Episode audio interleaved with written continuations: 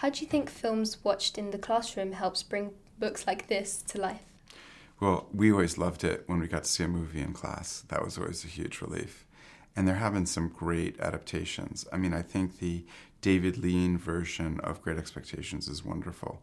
In the Jane Austen area, um, people should try to see the version of Sense and Sensibility that Emma Thompson and Ang Lee did. That's wonderful. Um, and I hope that our, our film too will be seen um, in schools as well as in theaters. I agree. How did one of Jane Austen's least famous stories stand out as being perfect for adaptation? Well, the fact that it was unknown, the fact that it hadn't been done before, was a real encouragement. And it's a combination that seemingly is hard to read and hard to get through, but within it is really funny material and really funny characters. So it was kind of an ideal adaptation because we could put the best stuff on the screen and we didn't have people saying, Oh, you wrecked my favorite novel. What would you say to those who might not realize Jane Austen could be so laugh out loud funny? Um, well, please come and see our film and let us convince you otherwise. But a lot of it is thanks to the actors putting Jane Austen across. I mean, it wouldn't be that much if, if they didn't do it so well. So we have Kate Beckinsale, Chloe Sevigny, Stephen Fry, and this breakout performance by an actor named Tom Bennett playing Sir James Martin.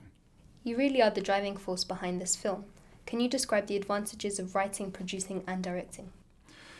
Well, the arguments are shorter and easier um, between the different uh, functions. So I can convince myself as a producer more easily by having all these hats. Um, but there are people who are actually doing the work. So we had a wonderful producer, um, Katie Holly, assisted by two other producers, really doing the hard stuff. And I just got to do some of the easy stuff in, in that. So it's a little deceptive to have those titles. What are the rules of keeping up the comedy when you're making a feature film? Hmm, that's really interesting. I don't think you can concentrate too much on it. You have to be worrying about story. Really, in film, everything is about story, and so you have to be advancing the story, and and the comedy is secondary. Lady Susan is one of her best characters, cunning and clever. Was she developed for the film with any modern person in mind? Well, I think yes. I think there's just a lot of Lady Susans in this world, and I think when we, when each of us is being successfully manipulative and charming and convincing other people to do things, we are Lady Susan too. So Lady Susanism is all over the place. The original story was written as a series of letters. What challenge did this provide in, ad- in adaptation? So the, the fact that it's um, an epistolary novel, a novel told in letters, um, was initially very intimidating and very difficult.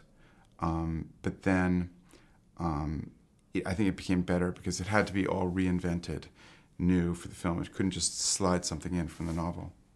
Okay, thank you very much. Thanks very much. Great job. Wonderful. Thank you. Really good.